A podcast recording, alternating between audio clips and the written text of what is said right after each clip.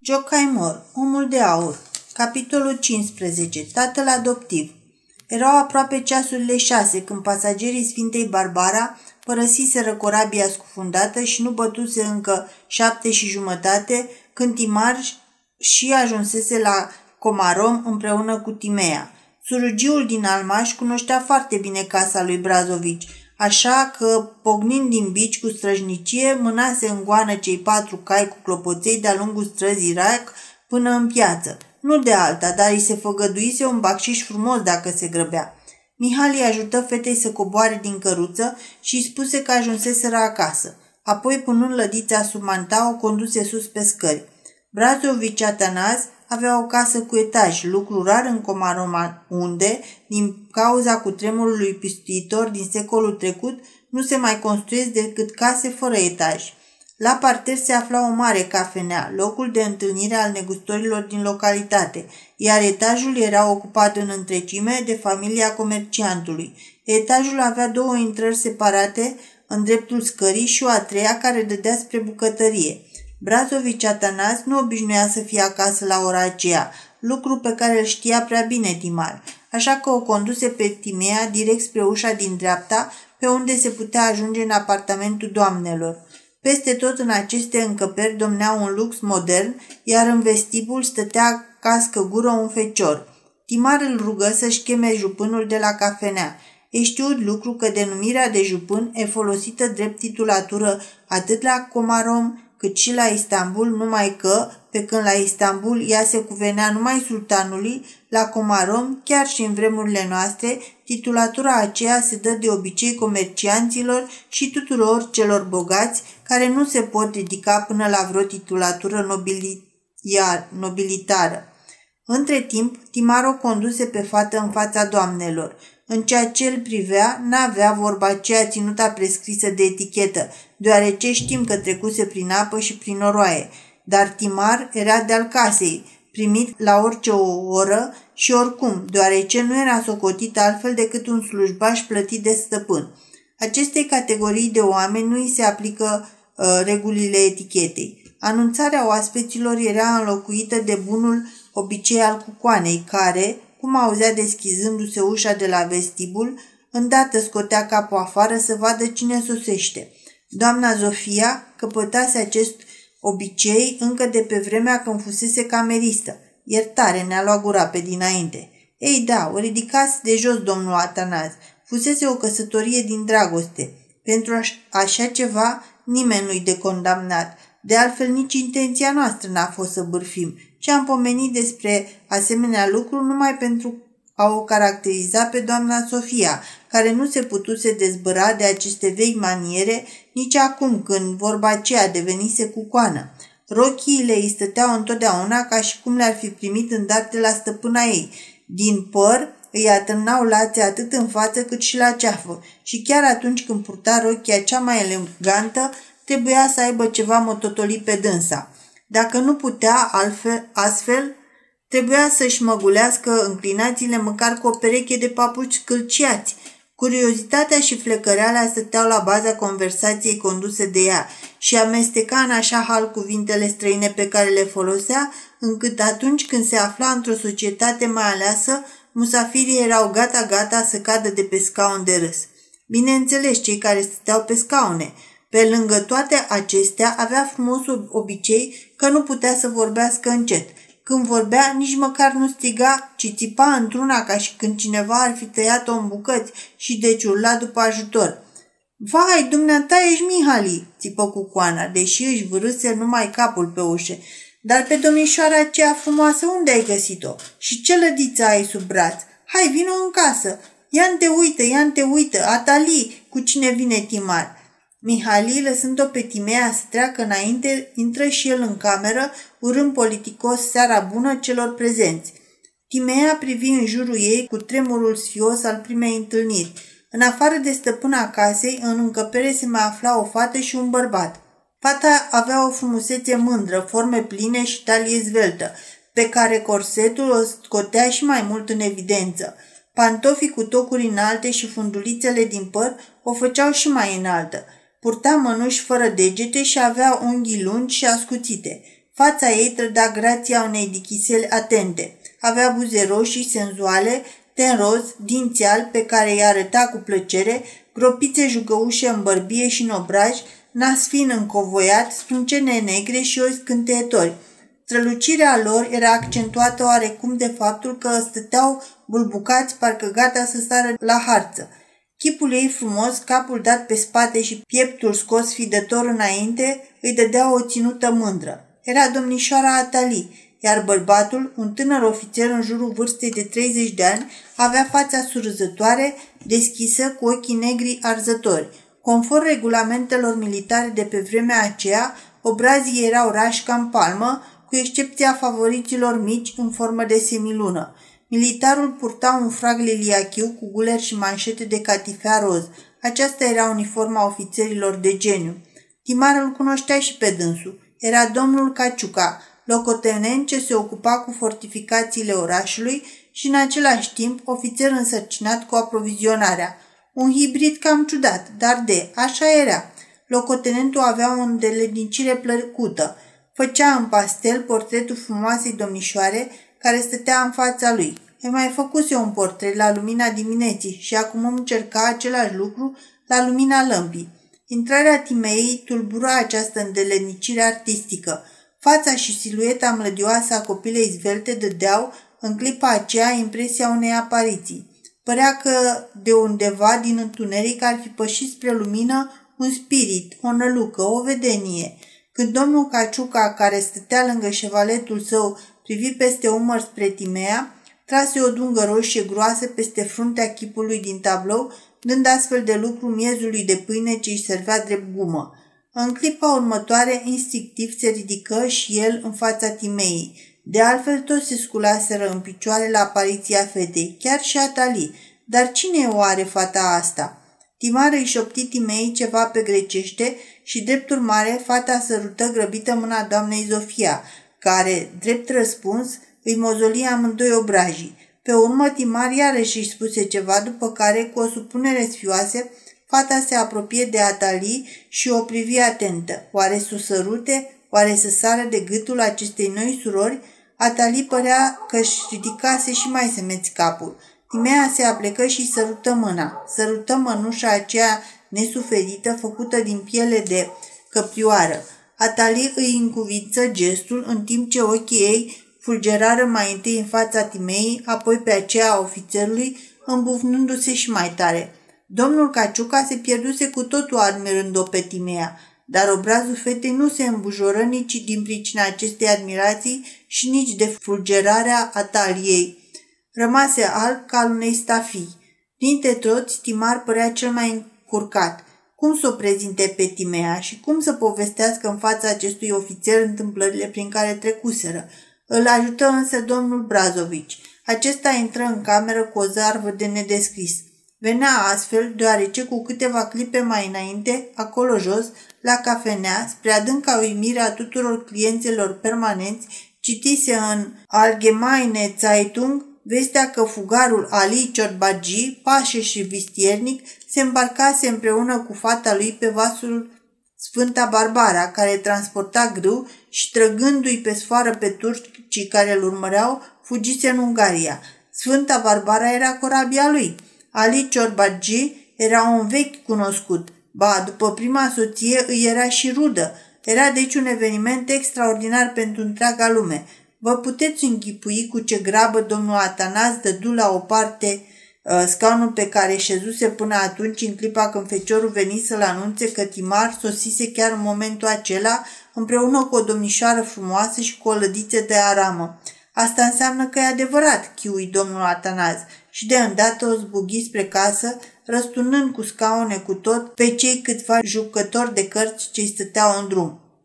Domnul Brazovici era atât de gras încât pântecele său mergea totdeauna cu o jumătate de pas înaintea corpului, Fața lui, când era palidă, părea arămie, iar când era roșie, părea vânătă. Deși se bărbierea în fiecare dimineață, până seara barba îi creștea la fel de deasă, mustața zbârlită era totdeauna umedă de tutun, de tabac și de diverse spiritoase, iar sprâncenele sale păreau un gard viu deasupra ochilor bulbucați, veșnic injectați. Era îngrozitor să te gândești că ochii frumoasei Atali, atunci când vor îmbătrâni, vor fi la fel ca ai lui. Iar când îl auzeai pe domnul Brazovici vorbind, îți dădeai perfect de bine seama de ce țipa doamna Zofia.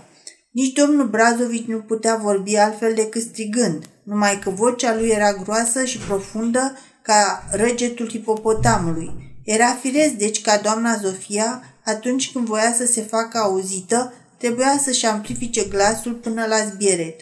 Cei doi se purtau ca și cum ar fi făcut pariu, care din ei va izbuti să-l facă pe celălalt să-și tuberculizeze laringele sau să-l trăznească apoplexia. Rezultatul luptei stătea în cumpănă. Pentru orice eventualitate, urechile domnului Brazovici erau veșnic astupate cu bumbac, iar gâtul domnei, doamnei Sofia veșnic înfășurat cu un fular de pânză. Domnul Brazovici năpăli în camera femeilor, gâfâind din pricina alergatului și trimițând, cu mult înainte de a apare, strigătul său asemănător tunetului. E aici Mihali cu domnișoara? Unde-i domnișoara? Unde-i Mihali?" Mihali păși înainte, vrând parcă să-l oprească. Poate că pe domnul Brazovici ar fi izbutit să-l rețină, dar burta aceea care mergea înaintea stăpânului era imposibil de oprit din moment ce pornise într-o anumită direcție. Mihali îi făcu semn din ochi, dându-i a înțelege că de față mai erau și alte persoane. O, oh, nu-i nimic, a răgnit domnul Brazovici. În fața lui poți să vorbești orice. Suntem în familie și domnul Locotenent face parte din familia noastră. Ha, ha, ha! Ei, nu te supăra, Atali, doar știe toată lumea. Poți să vorbești, Mihali. Scrie și în ziare. Ce scrie în ziare?" strigă iritată Atali. O, nu despre tine, ci despre prietenul meu, Pașa Ali Ciorbagi, vistiernicul, rude și frate de cruce cu mine, care cică s-a refugiat cu fică sa și cu comorile sale în Ungaria, pe corabia mea, pe Sfânta Barbara. Nu-i așa că asta e fata lui, ființa asta minunat de frumoasă? Zicând acestea, domnul Brazovici o îmbrățișă brusc pe Timea și o sărută pe amândoi obrajii ei albi. Sărutările lui duhneau, erau zgomotoase și umede, lucru ce o miră tare mult pe Timea. Ești un băiat de ispravă, mă, Mihali, ca izbutit să o aduci fără niciun bai. I-ați dat un păhărel cu vin? Zofia, dă fuga și adu un păhăruț. Doamna Zofia nu auzi însă porunca, iar domnul Brazovici se trânti în fotoliu și luând-o între genunchi pe Timea, a început să-i mângâie drăgăstos părul cu palmele sale veșnic unsuroase. Dar scumpul meu prieten, vrednicul pașă vistiernic, unde A murit pe drum, îi șoptia abia auzit Timar. Ce? Asta nu miroasea bine, grohăi domnul Brazovici, încercând să dea feței sale rotunde o formă de pentagon și trăgându-și brusc mâna de pe capul copilei. Și nu cumva i s-a întâmplat și altceva? Ce întrebare ciudată, dar Timar o înțelese. Mi-a încredințat averea să vă aduc împreună cu fata lui și să vă transmit ultima sa dorință. Să o adoptați pe fica lui și totodată să fiți administratorul averii sale – Auzind aceste cuvinte, domnul Brazovici se înduioșe din nou și cuprinse cu palmele sale unsuroase capul Timei, strângând-o la pieptul său, ca și cum ar fi copilul meu. Nu o să fac nicio deosebire între ea și propria mea fică. Și zicând acestea, țoc, țoc, sărută de mai multe ori nevinovata victimă. Și cam ce e în lădița aia? Banii ce mi-au fost încredințați și pe care trebuie să vi predau. O, Mihali, băiete, e grozav. Cam câte parale să fie în ea, hm? O mie de galbeni. Ce?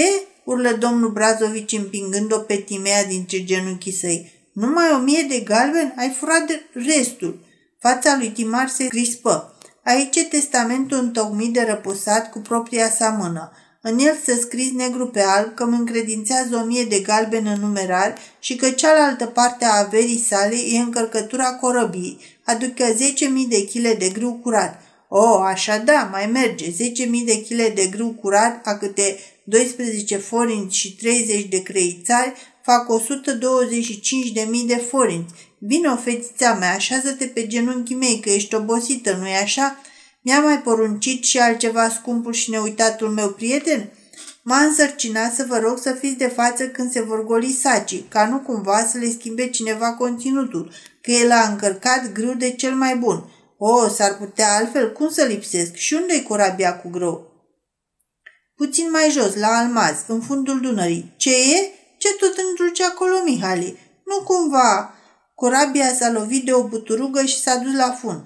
De data aceasta, domnul Brazovici îi făcu vânt cât colo Timei și țâșni furios de pe scaun. Minunata mea corabie, cu 10.000 de chile de grâu curat s-a scufundat.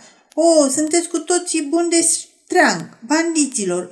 Cu siguranță că erați besturtă. Vă dau afară până la unu. O să pun să fie ferecat în lanțuri blestematul de cârmaci. Nu o să vă dau leafa la niciunul, iar ție o să spun sechestru pe cauțiunea de 10.000 de forinți. Nu o să-i mai vezi, poți să te linci, să te plângi cu eu vrea. Timarii răspunse liniștit. Adevărul e că vasul dumneavoastră nu valora decât 6.000 de forinți și a fost asigurat la Societatea de Asigurări din Triest pentru întreaga sa valoare. Dumneavoastră nu sunteți în pagubă. Nu-i treaba proștilor să-și bage nasul. Oricum ar fi, eu o să-și cer despăgubire pentru lucrum cesans. Știi ce e aia lucrum cesans? Ei, dacă nu știi, o să înțelegi că toată cauțiunea ta de 10.000 de forinți se duce dracului. Ei, ăsta să fie tot necazul meu, răspunse Timar calm. Despre asta putem vorbi însă și altă dată, că doar n-au intrat zilele în sac. Problema care bate la ușă e ce o să se întâmple cu încărcătura dusă la fund, nu de alta, dar dacă o să stea prea mult în apă, o să se aleagă praful de dânsa. Nu mă privește, alege ar orice de ea. Cum, nu vreți să o preluați? Nu vreți să fiți de față când o să se descarce corabia? Se duce dracu, poate că-i treaba lui. Ce să fac cu 10.000 de chile de grâu Doar nu o să mă apuc să fac scrobeală din 10.000 de chile sau să fac terci de grâu încolțit. Dă-l dracului, că poate lui îi trebuie. Mă îndoiesc că dracu ar avea nevoie de el. În orice caz ar trebui vândul la licitație. Morarii, fabricanții, crescătorii de porci din împrejurim și țăranii o să-l cumpere pe un preț oarecare pentru sămânță. Corabia trebuie și așa golită, cel puțin în felul ăsta scoateți ceva bani. Bani, Cuvântul acesta pătrunse totuși prin dopul de bumbac ce astupa urechile negustorului. Bine, mâine în zor o să-ți dau împuternicire să scoți totul la licitație. Mi-ar trebui chiar azi că și până mâine marfa o să se strice. Nu scriu seara nici lui Dumnezeu. Am la mine împuternicirea gata pregătită. M-am gândit din timp la lucrul acesta. Trebuie doar să semnați. Am și cerneală și toc. Auzind asta, doamna Sofia a început să țipe. Să nu murdăriți camera cu cerneală. Aici sunt covoare pe jos. Dacă vrei să scrii, cărăbănește-te în odaia ta. Nu te război în camera mea cu slugile. Nu permit ca tocmai aici să te cerți cu servitorii tăi. Aici e camera mea. Dar asta e casa mea, urlă jupânul. Iar asta e camera mea, iar eu sunt stăpânul. Iar eu sunt stăpâna. Țipetele și urletele folosiră lui Timar în sensul că domnul Brazovici, furios la culme, mai mult pentru a arăta că el e adevăratul stăpân al casei, la musul și scălind de împuternicirea de licitație. Dar îndată ce Timar obținu semnătura, amândoi se năpustiră asupra lui și unul cu o voce de bas, celălalt cu o voce de soprană, începură să izvârle atâtea cuvinte de ocară încât Timar putea să se întoarcă liniștit la Dunăre pentru a încerca să se spele. Doamna Zofia locăra indirect pe Timar, certându-și soțul care fusese în stare să dea împuternicire unui asemenea om, murdar și trențăros, unui cali ca el, bețivan și chefliu. De ce nu-l trimitea pe cel de-al doilea sau pe al treilea capitan al său? Ăsta o să fugă cu banii încasați, o să-i bea sau o să-i piardă la cărți. Cum poate să-i încredințeze împuternicirea? Iar Timar stătea în mijlocul acestei furtuni, fără ca un muș să tresare pe chipul său, la fel ca atunci când la porțile de fier înfruntase vântul care urla bezmetic și valurile ce tunau dezlănțuite. Deodată rostical. Dorește domnul să preia banii cu care a venit fata sau vrea să îi predau epitropiei orășenești?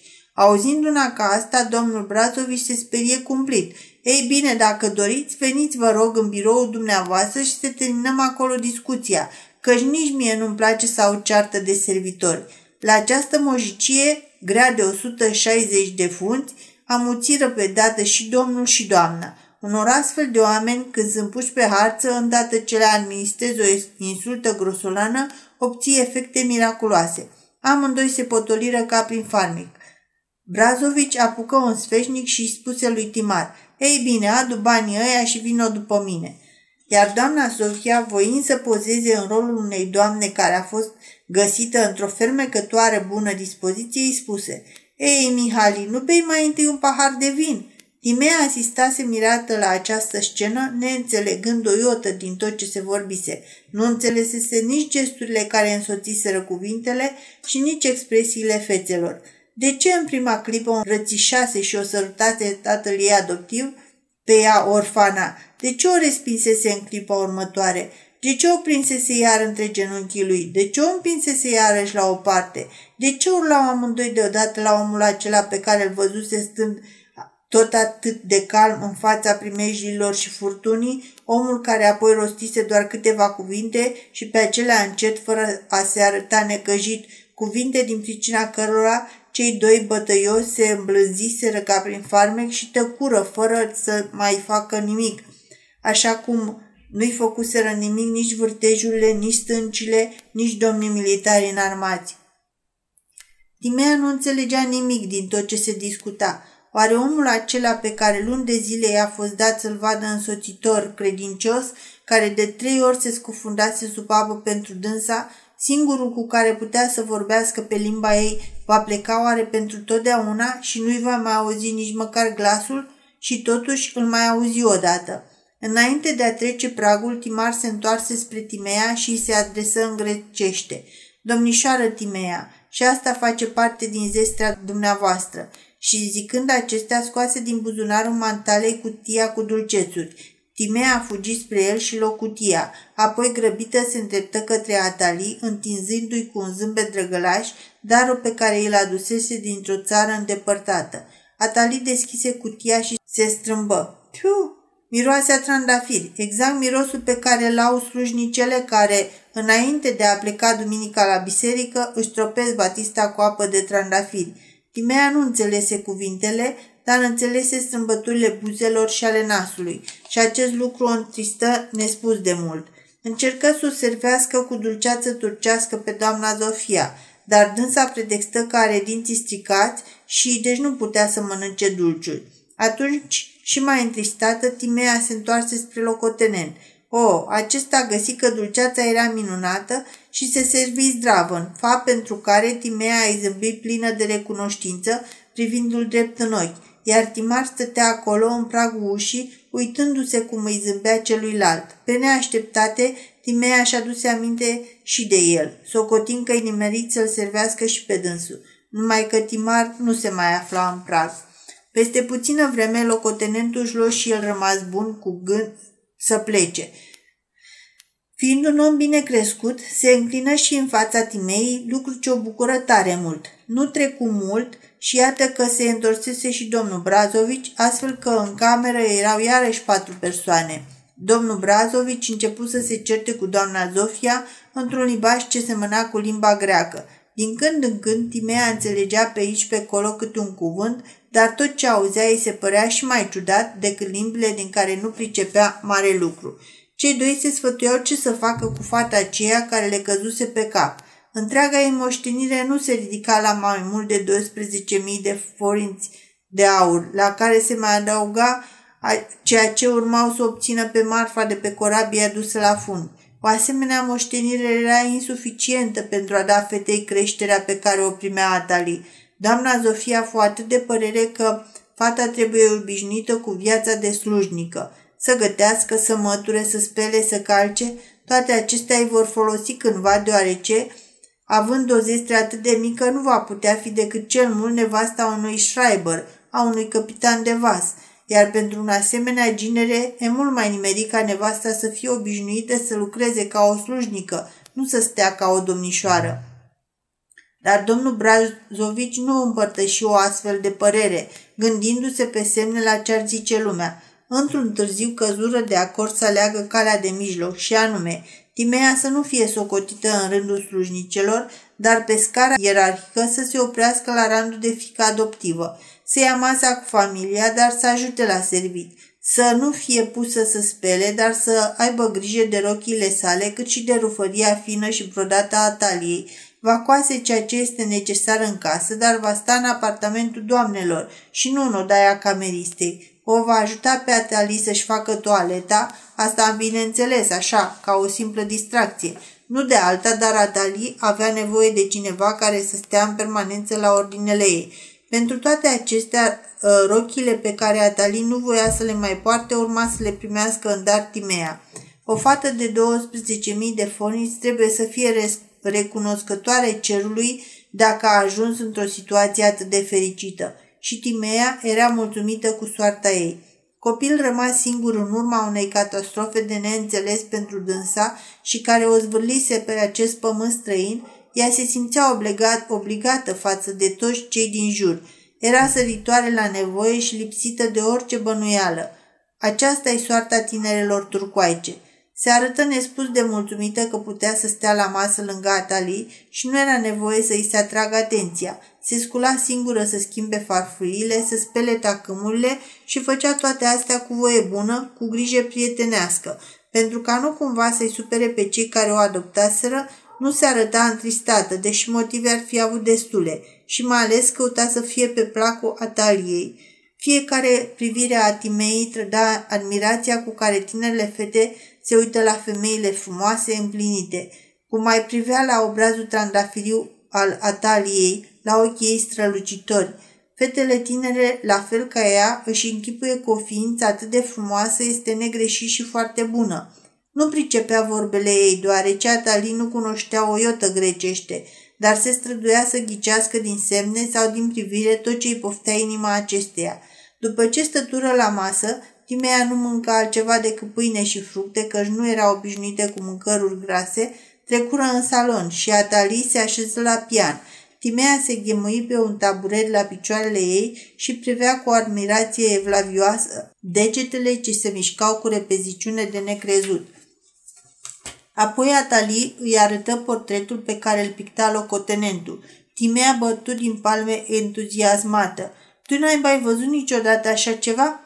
Domnul Brazovici răspunse. Cum să fi văzut? Religia interzice turcilor uh, să deseneze chipul Guiva. Tocmai pentru asta s-au răsculat acum, deoarece sultanul și-a făcut portretul și l-a așezat în divan.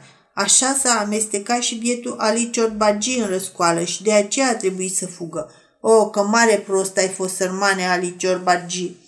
Auzind rostindu-se numele tatălui ei, Timea sărută cu recunoștință mâna domnului Brazovici. Credea că tatăl ei adoptiv rostise cuvinte pioase în amintirea răposatului.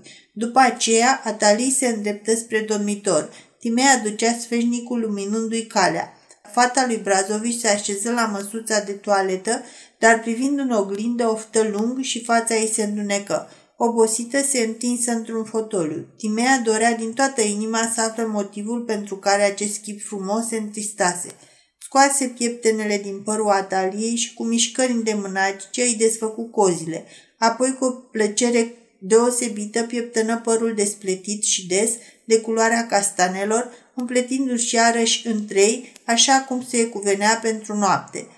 Pe urmă scoase cerceii ataliei și cu această ocazie Fața copilei se apropia atât de mult de obrazul celelalte, încât aceasta din urmă, fără să vrea, văzu în oglindă cele două chipuri nespus de deosebite. Unul plin de strălucire trandafiriu cuceritor, celălalt palid și blând. Și totuși, Atali sări în picioare furioasă și împinse cu piciorul cât colo oglinda. Să mergem la culcare.